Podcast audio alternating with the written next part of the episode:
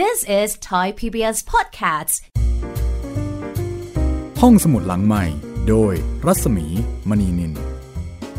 เปิดทำการอีกครั้งหนึ่งแล้วนะคะสำหรับโรงแรมบางละมุง ในเรื่องโรงแรมผีของออาถาจินดา ความตื่นเต้น จากนวนิยายผีที่ได้รับความนิยม มานานหลายปีนะคะ จัดพิมพ์โดยสำนักพิมพ์แสงดาวค่ะหนึ่งชุดมีอยู่สองเล่มด้วยการอ่านเพลินเลยทีเดียว ฟังก็เพลินจริงไหมคะ แล้วก็วันนี้ เพลินกันมาถึงตอนที่ 16 แล้วค่ะ ผ่านไปอย่างรวดเร็วมากเลย มาทวนความเดิมกันสักนิดสักน้อยนะคะ ความเดิมตอนที่แล้วค่ะ ในเปลื้อง หนีไปที่โรงแรมแล้วก็พอดีกับที่ป้าชื่น พาหลานสาวสองคนก็คือมายุรีกับมาริสา ตั้งใจจะมาพัก พื่อที่จะมาหาปริญญากับปัทมา แต่เมื่อไม่เจอในเปลื้องก็เชิญสามคนนั่นให้เข้าพักที่โรงแรม หลวงเนรบาลค่ะ สิงในเปลื้องให้ไปฆ่าป้าชื่น แต่ปรากฏว่าโชคดี ปริญญามาเคาะประตูห้องช่วยเอาไว้ได้ทัน ปริญญากับมายุรีเข้าใจกัน มีการคุยกันถึงเรื่องของอนาคตถึงเรื่องความรู้สึกในใจ ต่างฝ่ายต่างมีความสุขในความรัก คือถ้าเป็นสถานการณ์ปกติ ปริญญากับมายุรีก็คงจะมีความสุขมากมายุรีนั้นมีความสุขแน่นอน เพราะเธอไม่ได้รู้เรื่องราวอะไร รู้แต่ว่าโรงแรมนี้เจอข่าวลือเรื่องผี และตอนนี้ปริญญาก็กำลังปรับปรุงกิจการใหม่ประมาณว่ารีโนเวททำนองนั้น แต่เธอไม่ได้รู้ว่ามันมีผีอยู่จริง ๆ เรื่องราวจะเป็นอย่างไรต่อไปนะคะ ติดตามต่อได้เลย ด้วยความประทึกใจ กับตอนที่ 16 โรงแรมผีออัฐจินดาค่ะ เหตุการณ์เมื่อตอนหัวค่ำผ่านไปอย่างราบรื่น ปริญญาและมยุรี มีความหวังอันแสนหวานในอนาคตอันใกล้ การพูดตรงไปตรงมาของปริญญาทำให้มยุรี ซึ่งเข้าใจอยู่แล้วว่าปริญญาคิดอย่างไรกับเธอเข้าใจดียิ่งขึ้นไปอีกในขณะที่ปริญญากำลังวิตกกังวลแล้วก็เป็นห่วงอับเรื่อง ซึ่งจะต้องจากไปในตอนเช้ามืดของวันรุ่งขึ้น เช้าวันนั้น ปริญญาตื่นแต่ตีห้า รีบออกจากห้องไปที่ห้องของนายเปลืองเคาะประตูเบาๆสองสาครั้ง คุณอาครับ คุณอาตื่นหรือยังครับ ตื่นแล้ว เข้ามาเถอะ อาไม่ได้ใส่กรอน เมื่อเข้ามาก็เห็นว่า อาของเขากำลังสวมเสื้อเชิ้ตเตรียมตัวจะออกเดินทาง คุณอาเตรียมข้าวของแล้วหรือยังครับ เตรียมเรียบร้อยตั้งแต่หัวค่ำแล้วล่ะ อาไม่ได้เอาอะไรไปมากหรอก นอกจากข้าวของจำเป็น ปัทมาคงจะยังไม่ตื่น บอกด้วยนะ ว่าอาไปก่อน ถ้าไม่ตายซะ เราคงจะได้พบกันอีก ผมไม่ต้องการให้ใครรู้ว่าคุณอาไปไหน แม้แต่ปัทมาเอง ผู้หญิงครับลำบาก เดี๋ยวก็เผลอไผลหลุดออกมา พอดีเข้าหูตำรวจ จะยุ่งกัน ผมจะขับรถไปส่งอาที่จันทบุรี ไม่ต้องลำบากเปล่าๆอาไปเองได้ ตั้งใจจะไปรถโดยสาร แกอยู่ทางนี้ จะได้คอยรับรองมายุรี ไม่จำเป็นครับ ปัทมาจะดูแลแทนผม แค่นี้เองครับค่ำๆค่อยกลับปริญญาตั้งใจที่จะไปส่งในเปลื้อง ในขณะนั้น พอมองเห็นสิ่งต่างๆ ได้จากแสงทอง ที่เพิ่งจะเริ่มจับขอบฟ้า คุณอาครับ เราอาจจะสายไปซะแล้ว รถตำรวจเข้ามาในโรงแรมของเราสองคันแล้วครับ เอาละสิตำรวจมาแล้ว เขาคงสะกดรอยตามแกมาตั้งแต่เมื่อวานนี้ แล้วก็เข้าล้อมเราตอนเช้ามืดนี่แหละ เราช้าไปจริง ๆ ปริญญา จะให้อาทำยังไงดี มีอยู่ทางเดียวเท่านั้นครับ เข้ามอบตัวกับเขา แล้วก็สู้คดี แต่ยังไม่ทันที่ในเปรื่องจะตัดสินใจอย่างไร ก็มีเสียงตะโกนดังมาจากข้างล่าง คุณเปรื่อง เวลานี้ตำรวจล้อมไม่หมดแล้ว ขอให้ออกมามอบตัวเสียแต่โดยดี อย่าให้ต้องใช้กำลังรุนแรง เรามีเวลาให้เพียงสองนาทีเท่านั้นสองนาที คุณอาครับ มอบตัวเถอะครับ เราจนมุมแล้ว ตำรวจล้อมไว้หมด ไม่มีทางที่จะหลบหนีไปได้ แต่ทางคดีเรามีทางสู้ เพราะว่าประจักษ์พยานเขาไม่มีเลย อารู้อาเข้าใจ ไม่มีอะไรดีไปกว่าการมอบตัวหรอก ก่อนที่ในเปรื่อง จะเดินออกไปหาตำรวจ ปัทมา ป้าชื่น มายุรี แล้วก็มาริสา ต่างก็หน่าตื่นเข้ามาหาในเปรื่อง มายุรีเป็นคนถามขึ้นก่อนว่าเกิดอะไรขึ้นตำรวจจะมาจับใคร ในเปรื่องหันไปยกมือไหว้ป้าชื่น ขอโทษที่ทำให้ตกใจ แล้วก็เล่าเรื่องราวให้ทุกคนได้ฟัง ผมต้องขอประทานโทษที่ทำให้ทุกคนตกอกตกใจ เขาจะจับผมข้อหาฆ่าคนตาย แต่ผมจะเป็นอะไรก็ตาม จะติดคุก หรือว่าจะตาย ผมอยากให้ทุกคนเข้าใจผมให้ถูกหน่อยว่า ผมไม่ได้ทำผิด ไม่ได้ฆ่าใครทั้งนั้น แต่เวรกรรมมันจะต้องเป็นไปแบบนั้น ก็เหมือนกับพี่ปั้นนั่นแหละครับ ปริญญาจะเป็นคนอธิบายทุกสิ่งทุกอย่างให้เข้าใจ เมื่อถึงเวลาอะปริญญา ออกไปบอกตำรวจสิ ว่าอาจจะออกไปเดี๋ยวนี้ ปริญญาเดินลงจากโรงแรมช้าๆ คล้ายกับว่าใจจริงแล้วเขาไม่อยากทำเช่นนั้น ในเปรื่อง หันมาทางปัทมา ซึ่งกำลังยืนน้ำตาไหลอยู่ข้างๆมาริสา ในเปรื่องหันไปปลอบปัทมา ไม่ต้องร้องไห้ แกก็รู้ว่าอาไม่ได้ทำอะไรผิดเลยในชีวิต มดหรือว่ายุงสักตัว อาก็ยังไม่อยากจะตบจะบี้ ขอให้ถือว่าเป็นกรรมเก่าของอาก็แล้วกัน แล้วเราก็คงจะต่อสู้กันไปอีกนาน เอาละอาจจะออกไปมอบตัวกับเขาเดี๋ยวนี้ เสียใจนะครับคุณป้า คุณมยุรี คุณมาริสาด้วย ขอให้อยู่ที่นี่ต่อไป เพื่อเป็นเพื่อนปริญญากับปัทมาด้วยนะครับ คุณป้าท่านก็เป็นผู้ใหญ่ อาจจะให้ความคิดเห็นอะไรได้บ้าง สองคนนี้ยังเป็นเด็กอาจจะทำอะไรวู่วามไปได้ ผมขอฝากคุณป้าด้วยนะครับ ป้าชื่นยังไม่ทันจะตอบ ปริญญาก็กลับก็มาบอกว่าได้แจ้งตำรวจไปแล้วว่า ในเปรื่องจะออกไปมอบตัว แล้วก็บอกให้มายุรีพาป้าชื่นกลับไปที่ห้อง แล้วเขาจะอธิบายทุกสิ่งทุกอย่างให้เข้าใจในภายหลัง แต่แล้ว ในขณะที่ในเปรื่องตั้งใจ ที่จะมอบตัวเพื่อสู้คดี และขณะที่ในเปรื่อง กำลังจะก้าวเท้าเดินออกไปมอบตัวกับตำรวจ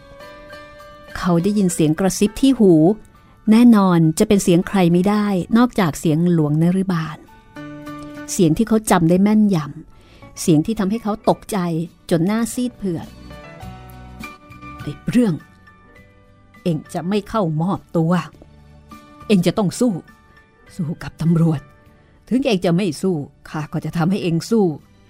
ข้าจะสิงเองไปสู้กับตำรวจ ไอ้เปรื่อง คราวนี้ล่ะ สนุกกันใหญ่ เอาละต่อไปนี้ เองจะต้องออกไปสู้กับตำรวจ ในเปรื่องไม่มีโอกาสที่จะโต้ตอบกับวิญญาณนั้น มันเหมือนกับการสั่งการ ทุกคนเห็นเขายืนหลับตานิ่งตัวสั่นเหมือนลูกนก สักครู่ก็ลืมตาขึ้น ออกไปได้แล้วครับคุณอา ไม่ต้องกลัวนะครับ ผู้กำกับชิงชัย ท่านก็มาด้วย และแกก็ดีใจ ที่คุณอาจะออกไปมอบตัว แต่ทันใดนั้น เสียงของในเปรื่องก็เปลี่ยนไป ใครบอก ว่าอาจจะมอบตัว ใครบอก อาต้องสู้ ใครจะยอมให้จับไปขังเล่นเฉยๆหลีกไป อาจะออกไปสู้กับมัน เดี๋ยวก็รู้ ว่าใครจะเป็นยังไง และก่อนที่จะมีใครขัดขวาง ในขณะที่ทุกคนมัวจะตกตะลึงพึงเพลิด ในเปรื่องก็ตรงไปเปิดดินชักโต๊ะเขียนหนังสือ หยิบเอาปืนพกออกมาถือไว้ แล้วก็วิ่งออกไปจากห้องทันที ก็เหมือนกับตอนที่ในปั้นตั้งใจจะมอบตัว แล้วก็ไปทุบหัวหมู่กรี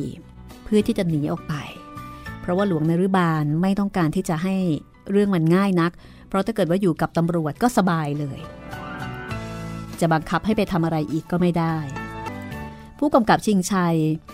ซึ่งได้ถูกแจ้งโดยตำรวจนครบาลที่ติดตามในเปรื่อง มาจากกรุงเทพ แล้วก็ได้ร่วมมาในกลุ่มตำรวจคราวนี้ด้วย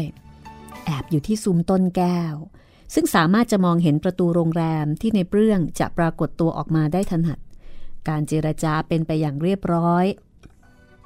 ในเปรื่องจะยอมมอบตัวโดยไม่ต้องใช้กำลัง ตำรวจทุกคนเพ่งสายตาอยู่ที่ประตูโรงแรมเป็นจุดเดียวกัน เมื่อไหร่ที่ในเปรื่องซึ่งเป็นผู้ต้องสงสัยว่าเป็นคนร้ายฆ่านางแจ่มตาย ปรากฏตัวออกมาทุกคนก็จะเข้าล้อมจับ เมื่อล้อมจับเสร็จเรียบร้อย นั่นก็หมายถึงการที่ตำรวจทุกคนจะได้พักผ่อน หลังจากที่ได้ติดตามมาอย่างเคร่งเครียด ทุกคนไม่มีใครทราบว่า ภายในเกิดอะไรขึ้นบ้าง ทุกคนคิดอยู่แต่เพียงว่า สักครู่ผู้ต้องหาก็คงจะออกมามอบตัวแล้ว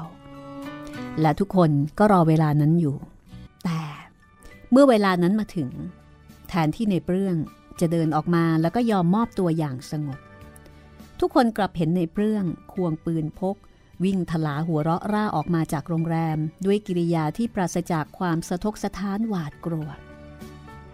วินาทีนั้นเอง นายเปรื่องก็ลั่นกระสุนใส่กลุ่มตำรวจ ที่กำลังตกตะลึงพึงเพลิดอย่างหูดับตับไหมบ้าแล้วบ้าแล้วคุณเปรื่อง หยุดเดี๋ยวนี้นะ คุณเปรื่อง หยุดยิงเดี๋ยวนี้ทำไมอย่างนั้นพวกเราจะต้องป้องกันตัว ผู้กำกับชิงชัยบ่นอุบอิบด้วยความหัวเสีย ในเปรื่องหัวเราะ มันเป็นเสียงหัวเราะที่ทุกคนฟังแล้วรู้สึกว่ามันแปลกๆ หยุดทำไม ไม่ต้องมาห้ามผมให้หยุด อยากยิงก็ยิงเข้ามา ยิงเข้ามาสิ คุณเปรื่อง อย่าทำเป็นบ้าหน่อยเลยนะคุณคนเดียวจะสู้อะไรพวกเราได้ วางปืนเสียดีๆ ก็เมื่อกี้คุณปริญญาออกมาติดต่อว่าคุณจะมอบตัวยังไงล่ะครับทำไมถึงได้หวนกลับมาคิดสู้แบบนี้คุณเปลื้อง นี่เป็นความคิดที่โง่ที่สุด คุณไม่มีทางจะรอดไปได้เลย ยอมให้จับเสียดีๆ รับรองว่าปลอดภัยแน่ เสียงในเปลื้อง ซึ่งจริง ๆ แล้วตกอยู่ภายใต้การครอบงำของหลวงนฤบาลตะโกนตอบว่า ใครบอกว่าจะมอบตัว ถ้ามอบตัวก็เอาไปแต่ตัว เอาไปแต่ศพไม่ต้องพูดมาก อยากเข้ามาจับก็มาจับ อยากยิงก็ยิง เชิญยิงกันเข้ามา พูดขาดคำหลวงนิรบาลในร่างของในเปลืองก็สาดกระสุนใส่ตำรวจ พร้อมกับหัวเราะอย่างสนุกสนาน ตำรวจก็ยิงป้องกันตัวทันทีนะคะ เสียงปืนดังสนั่นวันไหวราวกับอยู่ในสนามรบ ในเปลืองไม่ยอมแพ้ ขณะนี้กระสุนปืนของฝ่ายตำรวจได้เจาะเข้าไปในร่างของในเปลื้อง อย่างน้อยก็เจ็ดแปดนัดเลือดไหลเลอะออกท่วมตัวจนดูราวกับว่า ร่างของในเปลื้องถูกย้อมเอาไว้ด้วยสีแดง แต่เปล่าในเปลื้องไม่ได้ล้มกลิ้งขาดใจตายลงไปอย่างที่ควรจะตาย เขากลับหัวเราะ ยืนยัดกระสุนใส่ลูกโม่ แล้วก็ยิงไปรอบๆตัวอย่างสนุกสนาน ราวกับว่ากระสุนของตำรวจที่ยิงออกมาจากปากกระบอกปืนนั้นเป็นกระสุนที่ใช้สำหรับซ้อมยิง ผู้กำกับชิงชัยมองดูร่างของในเปรื่อง ซึ่งพรุนไปด้วยรอยกระสุนด้วยความประหลาดใจ แล้วก็รีบร้องสั่งลูกน้องว่า เฮ้ย ระวังตัว เรากำลังสู้กับสิ่งแปลกประหลาดของโลก เห็นไหมหมวด ตัวพรุนอย่างกับฝักบัวรดน้ำต้นไม้แล้ว ยังจะยืนหัวเราะยิงเปรี้ยงเปรี้ยงระวังนะ เขาเข้ามาใกล้ทุกทีแล้ว ยิงสกัดไว้ก่อน การยิงสกัดของตำรวจไม่สามารถหยุดยั้งการเดินของในเปรื่องได้ เขายังคงหัวเราะร่าร้องท้าอยู่ตลอดเวลา อยากยิงก็ยิงเข้ามา เชิญ เชิญครับผู้กำกับ เลือกยิงเอาตามสบายเลยตำรวจถอยก่อน คนผีอะไรวะ ถูกยิงตั้งสิบแผล ยังเดินเข้ามาเรื่อยๆ ไม่ยักตาย ถอยก่อนตำรวจถอยก่อน ตำรวจทุกคนทำตามคำสั่งอย่างเคร่งครัด เพราะว่าจริงๆ ก็อยากจะถอยอยู่แล้ว เนื่องจากความแปลกประหลาดของคู่ต่อสู้ ซึ่งไม่ยอมหยุดการยิง แม้ว่าร่างกายจะเปรอะไปด้วยกระสุนที่เจาะลึกเข้าไปในร่างกายก็ตาม ผู้กำกับชิงชัยร้องบอกในเปรื่องว่า คุณเปรื่อง ยอมเสียเถอะครับ ถูกปืนไม่รู้จักกี่แผลแล้ว อย่ายิงคุณเปรื่อง หยุดยิงเถอะ แล้วยอมให้ผมจับเสียดีหยุดทำไม หยุดก็ตาย ไม่หยุดเสียดีกว่า ยิงสิครับ ยิงให้มันตาย เอาให้มันตายแน่แน่น่อย เอ๊ะพูดยังไง เอาให้มันตายแน่ ๆ หน่อย ผู้กำกับชิงชัยพึมพำด้วยความสงสัย ความสงสัยคราวนี้ผู้กำกับมีทุนอยู่แล้ว เพราะไม่มีมนุษย์หน้าไหน ที่สามารถทนกระสุนปืนได้ถึงสิบกว่านัดเช่นนี้ ถึงหากจะยังไม่ตายก็ต้องล้มลง แสดงความเจ็บปวด แต่ในเปรื่องไม่มีกิริยาอาการเช่นนั้นเลย เขากลับหัวเราะ อย่างสนุกสนาน ราวกับว่าเป็นการถ่ายภาพยนตร์ หรือแสดงละครบนเวที แต่แล้ว ร่างของในเปรื่องก็ล้มลง เสียงปืนหยุดเงียบเป็นปริดทิ้ง ราวกับว่าที่ตรงนี้ไม่มีการยิงกันมาก่อน ผู้กำกับชิงชัยวิ่งมาที่ร่างอันแน่นิ่งของในเปรื่องผู้ต้องหา พร้อมปริญญาแล้วก็ปัทมา มายุรีและมาริสามาถึงที่หลัง ต้องเบือนหน้าหนีด้วยความสงสารและอเนจอนาถ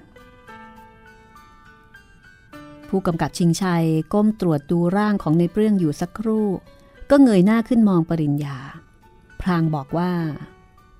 หมดลมแล้ว ปัทมาแอบร้องไห้อยู่กับไหล่พี่ชาย ปริญญามองดูร่างของผู้เป็นอาที่เขาเหลือเป็นที่พึ่งที่เคารพเป็นคนสุดท้าย ด้วยสายตาที่เต็มไปด้วยความโศกรันทด ปริญญานิ่งอึ้งพูดอะไรไม่ออก นอกจากสายหน้าแสดงถึงความสิ้นหวัง เสียงผู้กำกับชิงชัย พึมพำเบาๆว่าแกควรจะตายไปนานแล้ว แต่ไม่รู้ว่ามีอะไรดี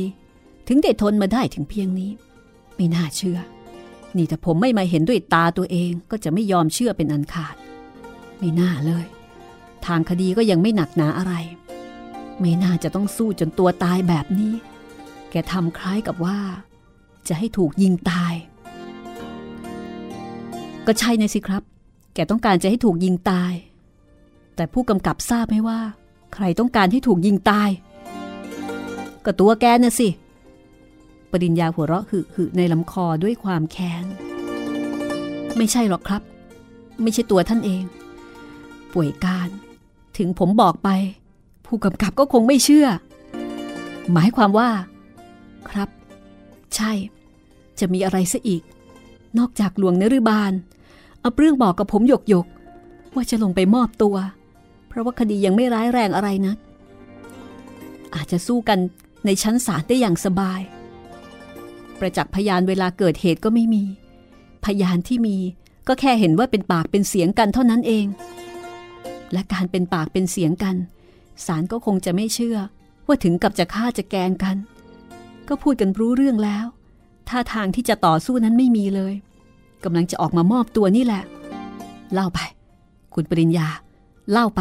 ผมชักจะเลื่อมใสคุณซะแล้ว ไม่มีอะไรหรอกครับ ก็ที่เห็นเห็นกันอยู่ทุกคนนี่แหละผุนผันก็วิ่งไปเอาปืน แล้วก็ออกไปยิงหูดับตับไหมอย่างที่เห็นกันอยู่ แต่มีอยู่อย่างหนึ่งผู้กำกับสังเกตหรือเปล่า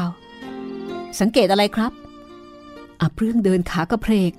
ผู้กำกับชิงชัย จะเชื่อในสิ่งที่ปริญญาเล่าให้ฟังหรือไม่ อดใจรอ ไว้ฟังช่วงหน้านะคะ โรงแรมผี ช่วงที่2ของตอนที่ 16 สักครู่ค่ะ This is Thai PBS Podcasts. ห้องสมุดหลังใหม่ โดยรัศมีมณีนิน มาถึงช่วงที่2ของตอนที่ 16 โรงแรมผีค่ะ บทประพันธ์ของออัฐจินดานะคะ จัดพิมพ์โดยสำนักพิมพ์แสงดาว หนังสือเล่มนี้เป็นเล่มที่1ค่ะ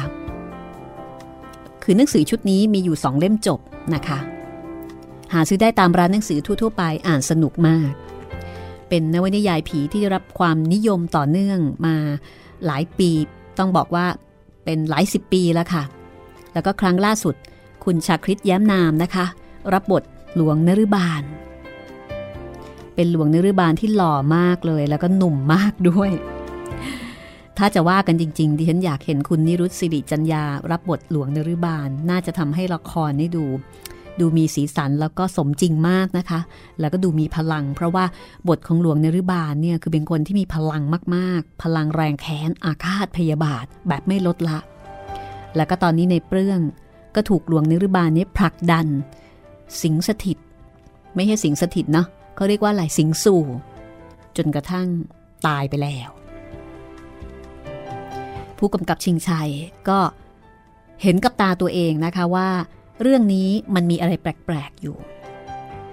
ผู้กำกับชิงชัยเริ่มมีท่าทีที่ฟังปริญญาอธิบาย แต่ว่าจะเชื่อหรือเปล่า ถ้าจะบอกว่าทั้งหมดนี้เนี่ยมันเป็นไป ภายใต้การบงการและควบคุมของวิญญาณของผี มันก็พูดยากเหมือนกันนะคะ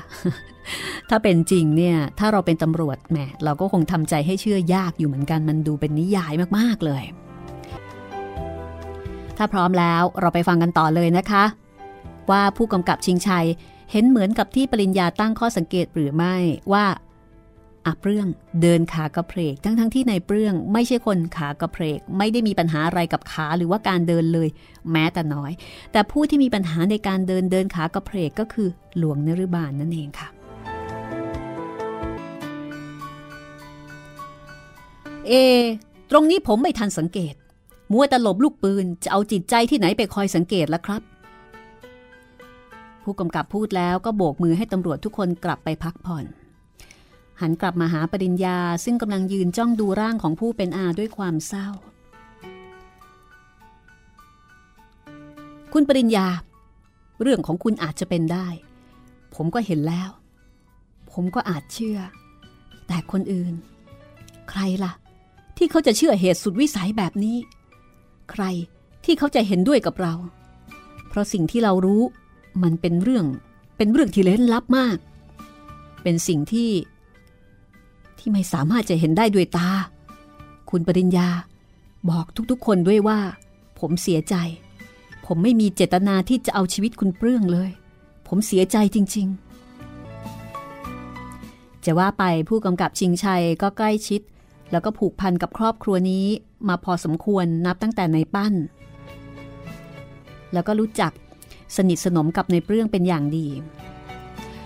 การตายของในเปรื่อง ก็ผ่านไปด้วยความเศร้าสลดหดหู่ของทุกๆคน และแล้ว ความคิดที่จะสร้างโรงแรมแห่งนี้ให้เจริญเหมือนแต่เก่าก่อน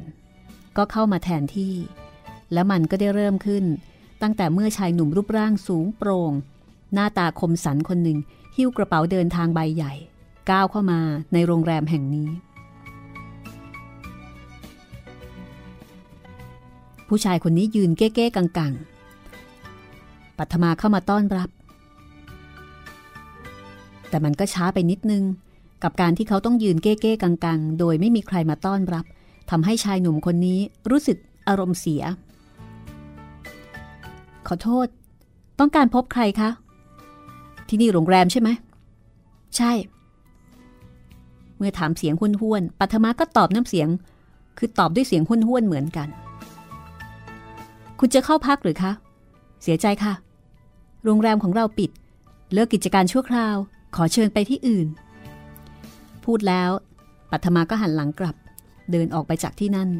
แต่นายคนนี้เรียกเอาไว้อีก เดี๋ยวก่อน ใครบอกว่า ฉันจะมาเช่าพัก อ้าว ถ้าไม่เช่าพัก จะหิ้วกระเป๋าเข้ามาในโรงแรมทำไมล่ะคะ อ๋อ ถ้าหิ้วกระเป๋ามาแล้วก็ เป็นต้องมาเช่าที่พักยังงั้นหรือ เธอไปเอาความคิดนี้มาแต่ไหน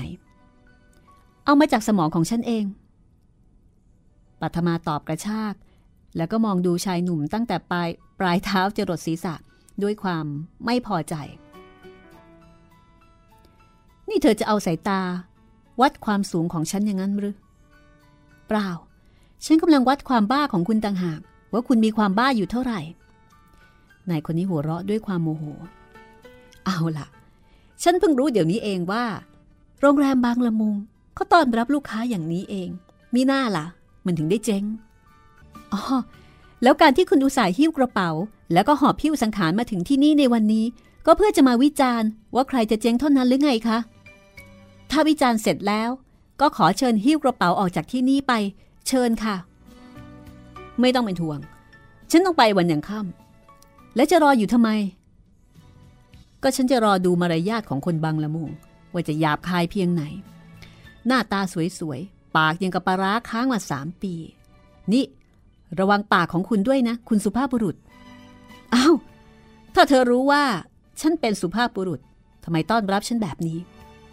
ก็เพราะฉันยังไม่แน่ใจนะสิ ที่เห็นก็แค่เพียงพิเคราะห์ ความจริง คุณจะมาหาว่าผมทะลึ่งตึงตังก็ไม่น่าจะได้นะ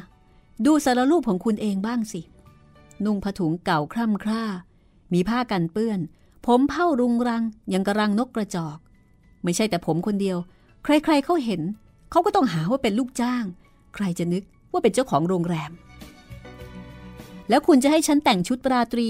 มาทำความสะอาดห้องอย่างนั้นหรือไง ฉันบอกแล้วว่าเราเลิกกิจการชั่วคราว คนงานโดยมากก็ให้พักงานไป จนกว่าเราจะเปลี่ยนแปลงแก้ไขเรียบร้อย ก็เลยไม่มีคนทำงาน แต่ว่าทุกสิ่งทุกอย่างเป็นของฉัน ฉันก็เลยต้องทำมันเอง เอาละ เป็นอันว่า คุณเป็นเจ้าของโรงแรม จะต้องการให้ฉันขอโทษไหมล่ะ ก็แล้วแต่คุณ คุณอยากขอโทษก็ได้ ไม่ขอโทษก็ได้ ไม่มีกฎหมายบังคับ เอาเพียงว่า ผมขอแสดงความเสียใจก็แล้วกัน ก็ไม่เห็นว่าคุณจะต้องน่าเสียใจตรงไหน ก็ตรงที่เข้าใจว่าคุณเป็นคนใช้ยังไงล่ะ ปัทมายักไหลอย่างไม่แยแส ก็ธรรมดาสำหรับคนตาต่ำๆแล้วอีกอย่างก็ไม่รู้ว่าพี่ปริญญาไปไหน คนใช้ก็ไม่มี ฉันก็เลยต้องทำเอง มีเด็กเหลืออยู่อีกคนเดียว ถ้าใช้ทำทั่วโรงแรมก็ตายกันพอดี พี่ปริญญาก็ไปว่าจ้างช่างคนหนึ่งมาดูแลเปลี่ยนแปลงแก้ไขภายนอก เพื่อที่จะทำให้โรงแรมทันสมัย แต่ก็ไม่เห็นมา ช่างบ้าๆนั่น นัดแล้วนัดอีกร้อยนัดก็ไม่เห็นจะมาสักที ผิดเวลาอยู่เรื่อย แล้วแบบนี้จะไปทำมาหากินอะไรกัน ความจริงช่างที่สำเร็จจากเมืองนอก มันก็น่าจะตรงเวลา นัดก็ต้องเป็นนัด นี่เดี๋ยววันนั้น นี่เดี๋ยววันนี้ แย่มากๆ เลวอย่างชนิดที่เรียกว่า เหนือความเลวทั้งหลาย คุณรู้จักเขาไหมดูเหมือนว่าเขาจะชื่อวิสูตรผู้ชายคนนี้ยิ้มเฟื่อนๆรู้จักครับ แล้วทราบไหมล่ะ ว่าเมื่อไหร่เขาจะมา อ๋อ เขามาแล้วครับมาแล้ว เอ๊ะ มาแล้วไม่เห็นมีใครมา เขามาเมื่อไหร่ ทราบไหมคะ เพิ่งมาครับ เพิ่งมา ก็ไม่เห็นมีใครนี่นา เห็นมีแต่คุณนี่แหละ ก็ผมนี่สิครับ อ้าว หมายความว่า ใช่ครับ ผมชื่อวิสูตรเป็นคนที่คุณปริญญาไปติดต่อว่าจ้าง ให้มาออกแบบก่อสร้างโรงแรม ตายจริง ขอโทษนะคะ ดิฉันไม่ทราบ จุดใต้ตำตอเขาโครมเบ้อเร่อเลย ปัทมา ดึงผ้ากันเปื้อนออกมาเช็ดมือให้สะอาด ในขณะที่อีกฝ่ายก็หัวเราะเก้อเก้อเหมือนกัน ผมก็โครมเบ้อเร่อเหมือนกันครับ ขอโทษนะครับ อย่าถือสาหาความเลย ผมเป็นคนมะนาวไม่มีน้ำอย่างนี้เอง เป็นนิสัยครับเอ่อปริญญาไม่อยู่เหรอครับ อยู่ค่ะ แต่ยังไม่ทราบว่าอยู่ที่ไหน เดี๋ยวก็คงเข้ามา เชิญนั่งก่อนสิคะ วิสูตรหัวเราะอย่างสนุกสนาน ตามนิสัย แล้วก็เดินไปยืนเกาะเก้าอี้ มองดูใบหน้าของปัทมาอีกครั้ง ความจริงขนโง่ๆที่พูดมะนาวไม่มีน้ำอย่างผม ก็ไม่น่าจะเชิญให้นั่งหรอกครับ เอ่อ คุณอยู่สองคนกับคุณปริญญาเท่านั้นหรือครับ ปัทมาถอนใจยาว เมื่อคิดถึงเหตุการณ์ที่ผ่านมา แล้วก็เล่าให้ฟังว่า พ่อกับอาเพิ่งจะเสีย ตอนนี้ทั้งคู่อยู่ด้วยกันสองคนพี่น้องเท่านั้นเอง จริงสิ ผมทราบเรื่องจากหนังสือพิมพ์ ดูเหมือนว่า จะเรียกโรงแรมนี้ว่าโรงแรมผี ใครๆมาอยู่ก็มักจะถูกฆ่าตาย คุณคงกลัวว่าจะถูกฆ่าตายที่นี่ ไม่ครับ ผมไม่กลัวถูกฆ่า ไม่กลัวผี ไม่กลัวอะไรทั้งนั้น เดี๋ยวนี้ผมเชื่อว่าผีไม่มีในโลก ผมเคยอ่านเรื่องของเซอร์โคนันดอย แต่ก็อ่านอย่างนั้นเอง เข้าใจว่า แกคงเพ้อมากกว่า แต่ดิฉันว่าผีมีจริง คุณเคยเห็น ปัทมาพยักหน้าแทนคำตอบ ผมไม่เชื่อ คุณอาจจะฝัน หรือไม่ก็ไม่สบาย ความร้อนขึ้นสูงก็เลยเพ้อไปตามเรื่องตามราว ผีจะมีได้อย่างไรครับ คุณเอ่อปัทมาค่ะ ใช่แล้วครับ คุณปัทมา ความจริงผมไม่ควรจะลืมชื่อนี้ ผีจะมีได้ยังไงครับ คุณปัทมาดูสิครับ ขณะที่เมื่อคนยังมีชีวิตอยู่ มีเนื้อหนังกระดูกกระเดี่ยวครบบริบูรณ์ ก็ยังไม่สามารถทำตาโตเท่าไข่ห่าน หรือว่าแลบลิ้นออกมายาวถึงเอว ก็แล้วทำไมตายไป เนื้อหนังเน่าเปื่อย กระดูกผุพังทับถมแผ่นดิน เหตุใดจึงมีฤทธาศักดานุภาพ สามารถทำในสิ่งที่มนุษย์ทำไม่ได้ เป็นไปไม่ได้หรอกครับคุณปัทมา ผมไม่เชื่อ นอกจากเป็นเรื่องโกหก เป็นเรื่องเล่ากันให้ขบขันสนุกสนานมากกว่า ปริญญาได้พบกับวิสูตรในวันรุ่งขึ้น หลังจากที่ได้ต่อล้อต่อเถียงตีฝีปากกับปัทมา จนปัทมารู้สึกว่า ไม่ค่อยชอบหน้าผู้ชายคนนี้สักเท่าไหร่ แต่ก็จำเป็นจะต้องต้อนรับขับสู้ตามมารยาท วิสูตรเป็นนายช่างที่จะมาเปลี่ยนแปลงรูปร่างลักษณะของโรงแรมขึ้นเสียใหม่ ตามที่ปริญญาได้ติดต่อว่าจ้างให้มารับเหมากันสำหรับวิสูตรเขาไม่ได้คิดอะไรมากมายเช่นนั้น ชายหนุ่มเพียงแต่เสียใจที่ไม่ควรจะต่อล้อต่อเถียงกับเจ้าของโรงแรมสวยๆอย่างปัทมา แต่ก็แก้ไขอะไรไม่ได้ เรื่องมันก็เลยเข้ามามากแล้ว มีอยู่อย่างเดียวก็คือจะต้องเริ่มต้นกันใหม่ ซึ่งก็คงไม่เหลือวิสัยนัก วันรุ่งขึ้น ปริญญาก็แจ้งข่าวกับวิสูตรว่า คุณจัดการเปลี่ยนแปลงรูปร่างภายนอกได้ทุกสิ่งทุกอย่าง ตามความเห็นและวิชาความรู้ของคุณ นอกจากอย่างเดียวคือที่เรือนกระจก ซึ่งเป็นที่เก็บศพของคุณพ่อ วิสูตรแงหน้าขึ้นมองดูลักษณะภายนอกของโรงแรมอีกครั้งหนึ่ง ผมจะเปลี่ยนจั่วอันนี้สมัย ให้อยู่ในลักษณะที่ทันสมัย แบบผมก็เขียนเอาไว้เรียบร้อยแล้วสำหรับเรือนกระจกรับรองว่าผมจะไม่แตะต้อง เพราะมันก็เหมาะสมอยู่แล้ว แล้วก็ สงสัยอะไรอีกหรือครับสำหรับภายในเราจะคงรูปแบบเดิมไว้ ก็ไม่มีอะไรมาก ทุกสิ่งก็ดีอยู่แล้ว นอกจากจะเพิ่มเติมอะไรนิด ๆ หน่อย ๆ ให้มันน่าดูขึ้น เออแล้วก็อะไรอีก มีอะไรข้องใจตรงไหนอีก ว่ากันให้เรียบร้อยไปเลยครับ นั่นสิครับ ผมก็กำลังจะว่าแต่ไม่ใช่โรงแรม เออคุณปัทมาเขามาฟ้องอะไรคุณบ้างหรือเปล่า เออก็ไม่เห็นเขาว่าอะไรนี่ คุณไปทำอะไรเขาล่ะ ผมก็ไม่ได้ทำอะไร แค่พูดกันคนละคำสองคำ แต่ไอ้ที่ว่าพูดกันคนละคำสองคำนี่ พูดกันไม่ค่อยจะน่าฟังสักเท่าไหร่เท่านั้นเอง เขาก็คงจะพูดไม่ค่อยน่าฟัง เอากับคุณบ้างเหมือนกัน ใช่ไหมล่ะ ครับ เขาก็เอาผมเข้าให้เหมือนกัน ความจริงมันก็หายกันไปแล้ว เดี๋ยวนี้ก็เข้าใจกันดี ผมกลัวว่า คุณไม่เข้าใจ ก็อาจจะมาเคืองผมที่ไปทะลึ่งตึงตังกับน้องสาวของคุณ ปริญญาก็บอกว่าไม่เคืองหรอกเป็นเรื่องธรรมดา คนที่ไม่รู้จักกัน ก็อาจจะพูดกันไม่ค่อยน่าฟังหน่อย ผมกลัวอีตอนคุ้นกันแล้วนี่สิ ยังไงกันครับ คุณปริญญา เราคุ้นเคยกันแล้ว สนิทสนมกันแล้ว ก็ไม่เห็นจะมีอะไรน่ากลัว มีสิ มันน่ากลัวมากด้วย แต่ยังไม่รู้เหมือนกันว่าควรจะกลัวสักแค่ไหน เอาล่ะตอนนี้เป็นอันว่าเราเข้าใจกันดีแล้ว คุณเตรียมงานของคุณได้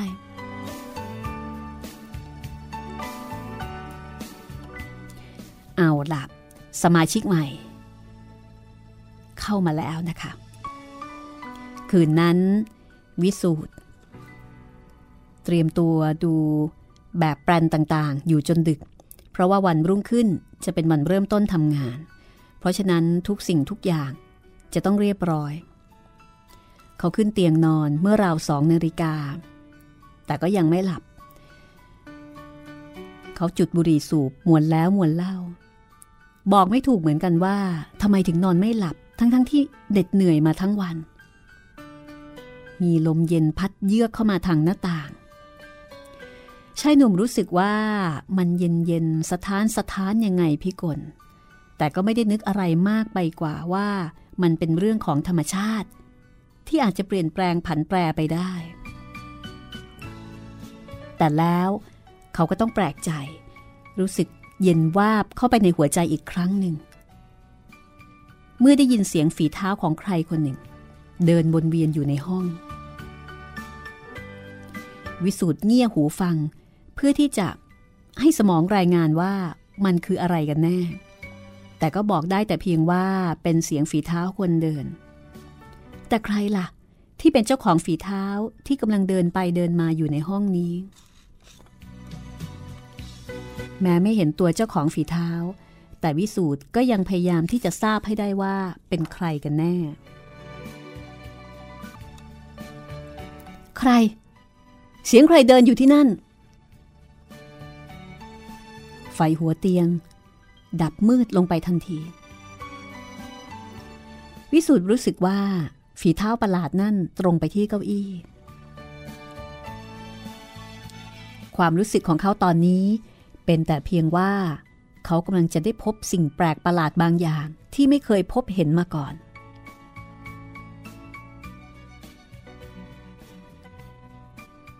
แต่วิสูตรไม่มีความหวาดกลัวปรากฏอยู่เลย อย่างที่บอกว่าอีตานี่ไม่เชื่อผีคือไม่เชื่อในเรื่องของผี ใครต้องการอะไรถึงเข้ามาที่นี่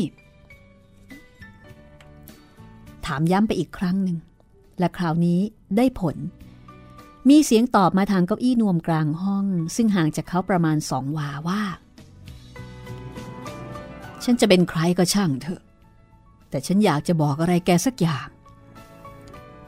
มีเรื่องอะไร